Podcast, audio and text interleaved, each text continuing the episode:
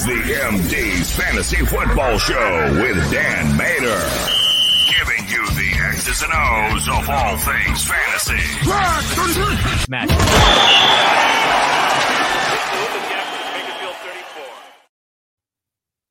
Oh, you know what? One thing I forgot to mention. We'll, we'll, we'll just mention it here before we get into the uh, Minnesota Chicago game.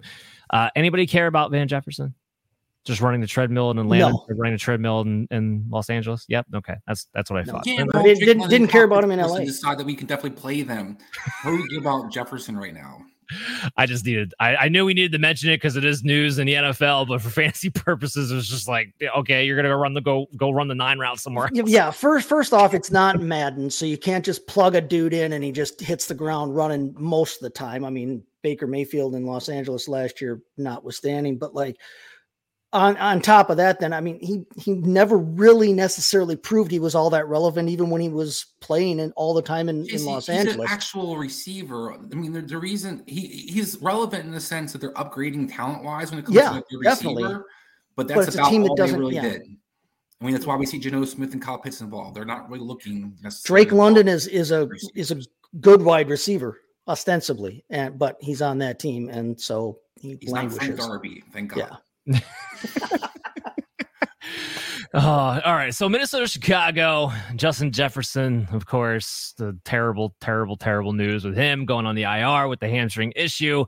I'll talk to Brian to see what he thinks about his recovery. And, you know, we we we got the whole thing on you know, with Minnesota being the position that they are, do they wind up treating him like Cooper Kupp last year, the Rams did, and, and just shut him down for the season? Uh, that's in two years will be injury prone. Dan, go ahead.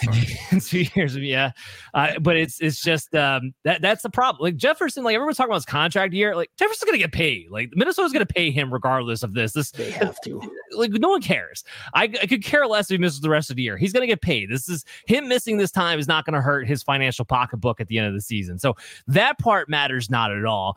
And if the Vikings are going to be, you know, five, six, seven games away from 500, yeah, I could easily see them just pulling a page from the Rams and saying, you know what, we're just going to shut you down for the rest of the year. So that is a risk in which you are taking right now. Now, if you have Jefferson, you have to hold him.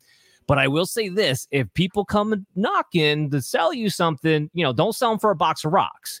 But I am going to be open to the idea, depending on what kind of value you can get from people as far as trading goes. I am going to be open to that. I don't know. Would you guys just hold no matter what? In redraft, I would, I would take what you can. If in redraft, I would I would take a good offer.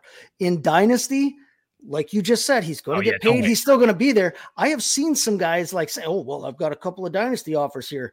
No, you don't. No, you don't. You've got no. the number one wide receiver in dynasty football. Hang on to the guy.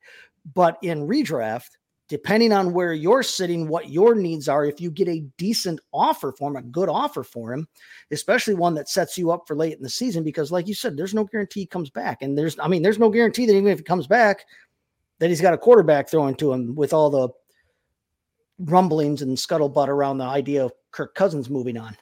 That's not going to happen. But anyway, I don't, uh, I don't, I don't think so either. But I'm just saying it's out there. Chris, what are you going to say? So um, the only reason I'm going to move Justin Jefferson is if I'm in dire straits that I'm going to get an immediate upgrade now. If I'm 0 and 5 or I'm 1 and 4, yeah. and you're going to offer me something I can kind of use for the next two weeks where I'm like guaranteed to get some kind of you know firepower, or I'm really short at running back and somebody offers offers you a really good package of running back position, then I might be upgrading. But otherwise, I'm with you of all the fears, and I think there might be a difference between you know I'm out four games or I'm out six games yeah. Justin Jefferson is much younger than Cooper Kupp is last year, and Matthew Stafford. I think Justin Jefferson likes football a lot. i would be kind of shocked to see him just shut it down for this season in a sense. So I think there's a chance that he won't be rushed back, but I think he will come back. And all you care about is come playoff time. If you're in that position, you get Justin Jefferson in your lineup, fresh and ready to go. No, and that's a fair point. You have to, but you, to your point, you have to see what your record is and what are your odds on making the playoffs without him, because that it doesn't really matter if you have Justin Jefferson in the playoffs if you're not in it. So keep that in mind. It's all a part of where you are. All right. So we have uh, well, we do have more injuries. Sorry. Uh, Jordan Addison actually was limited with an ankle issue today, but he was limited. So I'm not really worried about his availability. I'll bring that up with Brian tomorrow. Uh, Khalil Herbert, he's got a high ankle sprain. They still haven't come up with a timetable. At least I haven't seen a reported timetable, but we know high ankle sprains anywhere between two to six weeks, usually four weeks in there, could be a month. And Roschon Johnson, concussion issue And even though he was, it was the Thursday game, didn't come out and practice today. So unless he actually practices back to back days, I don't think we're going to see Roschon Johnson. Uh, so we're going to get to that uh, in just a second as far as what that means fantasy wise. This game, a big day. Yeah. Uh, this game, uh, Minnesota's favored at minus two and a half, the over under at 44 and a half. Chicago is five and zero oh in the on the over this week and uh, or this year so far, and Minnesota is three and two. So you know what? I'm going to take the over at 44 and a half. You got two defenses who can't stop anybody. I don't care if Justin Jefferson's playing or not. So give me the over here in this game. Uh, Justin Fields finally unlock. Great. Top five, top six quarterback. However you want to look at that, go ahead and play him. I'm not moving Kirk Cousins outside my top 10 just because he doesn't have Jefferson, especially in this matchup against the Chicago Bears, who've given up the most fantasy points to the quarterback position. The good thing about the Vikings is that they actually have other competent weapons he can still turn loose this pass heavy offense in. I mean, I am a little bit lower in ECR. They got him at eight. I have him at 10. Chase, where do you have him at this week? I've got him at seven. I've got it's just it's such a good matchup with the Bears. They're such a terrible defense.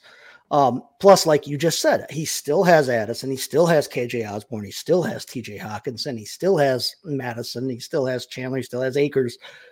He's surrounded by enough that I think they can they don't have to change up a ton of what they do. And even if they do change it up, they've got places to go to change it up. So I I, I like him a lot this week uh, based on that matchup and based on, like you said, who he's got around him. So I, I have him at seven. Like you said, I'm not moving him outside of the top 10. No, not, not, not at all. So if you guys were panicking on Kirk Cousins, wait for another week to panic on him. Uh, Alexander Mattison continues to be an RB2. I, I Chris, I'm going to ask you this though, because I trust your eye when it comes to film watching. Cam Akers physically looks better, doesn't he? I, that that's kind of what I saw. More explosive. you listen, it wasn't just us kind of noticing that I saw the commentators, uh, especially Tony Romo, kept mentioning Cam Akers looks like he's ready to run and break one, while Mattison looks like a guy. And I kind of think that's what we all talked about going into the season. Mattison's a guy. Now he'll continue being involved because he pass catches and he does little things, but he does hasn't scored a touchdown yet in rushing. He this on Dalton Risner recently for the Vikings and kind of this without Jefferson. You saw them two weeks ago be kind of physical and actually run the ball. If they commit to that, especially for Chicago, then Cam Akers style fits that offense better too. Yeah, it just it, it, depends on how long is it going to take before this becomes a two man committee. I do think this becomes a two man committee mm-hmm. at some point, and it might be in the near future. Until that happens, though, I do have Mattison still as a top twenty running back just because of the volume that he's seeing, and of course, you have the good matchup here on this one. Let's flip over to the Bears side of the running backs there, Chase, because uh, we always said Khalil Herbert's out. Roschon Johnson not looking great after not practicing today. There's still technically a chance, so I, I can't rule it out. Uh, if he were to play, I do have him ranked at RB 23. Of course, this is all contingent yeah. on whether he's going to be available or not. But I'm going to play him as a as a low end RB two if he's going to be out there because I do believe he's going to one who's going to get the start. Worst case scenario, he splits carries with Foreman and gets all the passing work. I think it would be more mm. like a 60 40 split in carries in favor of Roschon Johnson because I do seem to want to give the rookie a chance. And of course, he will still get all the passing work on top of it. And believe it or not, uh, the Bears everyone talks about the rushing quarterback not dumping the ball down. That hasn't been the case for Justin Fields this year. The running backs between between Herbert and Roschon have been averaging six targets per game. So the they don't rush the ball; they catch it. They don't rush it. Right, exactly. So Roschon's getting all of that. I I like his floors an RB too. If he were to play, uh, so if he were to play, where do you have Roschon at? Me, Chase. Chase oh, sorry. Oh yeah, no, yeah, yeah, you froze up there for a minute for me, but uh, yeah, no, I I have Roschon Johnson at, at a 26 right now. I I agree with you. I I like him. I like the I like the fact that you know they will throw to him. They are they want to use him. Uh, I don't think that even if Herbert stays healthy, that he's necessarily going to continue to to dominate the touches in the backfield. I think Roschon Johnson's up and coming. Uh, it's just all contingent on whether his head can clear up in time or not. Um, and that's not to make light of the the concussion yeah, 100%. idea. But yeah, it's can he play? If he plays, yeah, I think he's a, he's a low end running back too. It's not a great matchup with with Minnesota, but uh, if it comes down to it and he can't play and it's D'Onta Foreman's you know show again.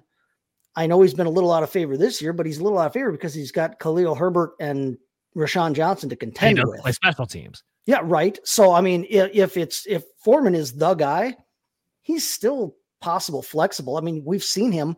That's literally all he's done the last several years is come in and be a replacement and play pretty damned well as a replacement in both Tennessee and Carolina. So I'm not worried about D'Onta Foreman if he has to play.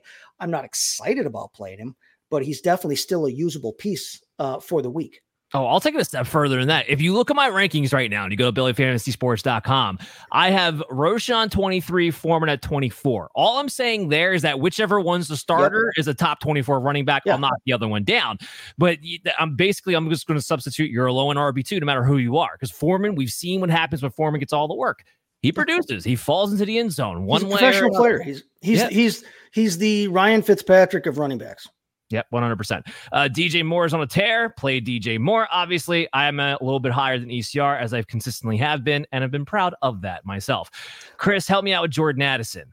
I have him at wide receiver 19. ECR still has him at wide receiver 31. It feels like people, just because he's a rookie, are a little afraid to pull the trigger and say, you know what, Addison, top 20 wide receiver, because he's the one who benefits the most, in my opinion, when it comes to the Jefferson injury. Nine targets last week. He's one who his skill set fits that role the most. I think double digit targets a week is coming his way. I'm, I'm not afraid to pull the plug on George. uh, pull pull this. I don't know what I'm even trying to say. Jordan Addison, top 20 receiver. What uh, what do you think as far because ECR has him at 31? I absolutely think you're 100% on the right on the right track, Dan. This is they spent draft capital on this guy. Uh, Osborn was supposed to be something last year when they were replacing him. It's supposed to be something every other year, and I keep hearing about Osborn because he had like two good games. Um, I don't know when we're going to act like he's going to. He's a guy. He's a guy who they haven't it, it gets his loses his deal after this year. A guy they don't plan on necessarily keeping. Um, and a guy that we look at Jordan Addison and what comes out of for Vikings and what they're talking about about Kirk Cousins. Kirk Cousins, one of his guys he thinks is an absolute stud, as he was recorded saying recently, is that Addison is the real deal, the true guy, one of the number one receivers. They're so glad they got him. And to your point, Dan, now they get to kind of show him off in that Cooper Kupp role. We saw Nacua what he was able to kind of do in that role. What can some of like Addison's skill set do in that role? Yeah, an actual high draft pick on top. Like, I'm not trying to knock Puka Nacua's talent, but an actual high draft pick on top of it playing that role. Get real excited about it. You mentioned KJ Osborn. I am still much higher than the ECR is. They have him at 51. I have him at 40, but he is a boomer bust down the field perimeter guy. I think he gets a little more slice of the pie. So I like him kind of in DFS plays. Yeah, I, I, did have a did have a nice stretch towards the end of last season, so we've seen it be able to happen. But I'm with you in the sense of like he's not going to be taking over the role, or he's suddenly going to be in the top 36 or anything anytime soon. But he is a little more intriguing to me uh, than I think he's being built up to be, even more so right now. Let's get to uh, Richard. Hey, Richard, what's going on, man? He's got a question. Standard league need three running backs. He's got Mostert, James Cook, Alvin Kamara, or Austin Ekeler, who says he's 99% sure he's going to play this week. So Chase, give me three. Everybody but Cook. Yep. Even in a stand, even in a standard league, touchdowns still count. I agree with that. Chris, do you agree with that? Agree. Okay, let's move on here. Keep the questions coming in, everyone. Uh, let's see. You're playing TJ Hockenson. Uh, Hockenson was already a target monster as it is. So we'll just, you know, add to that tight end two. Yeah. Cool. Uh, Cole Kmet is in that tight low end tight end one, tight end, uh, high end tight end two for me. That streaming option, you can go ahead and plug him in. He's been the second pass catcher. It's not Darnell mm-hmm. Mooney. It is Cole Kmet. 29 targets to 15 targets. It is not close. He is the second pass catcher on that team. So, and especially for a tight end to be that for anybody who has the ability to score touchdowns, he's going to be hovering around the top 12 spot, even if his talent isn't necessarily always so exciting to watch. Uh, we, let's, let's go ahead and go into our next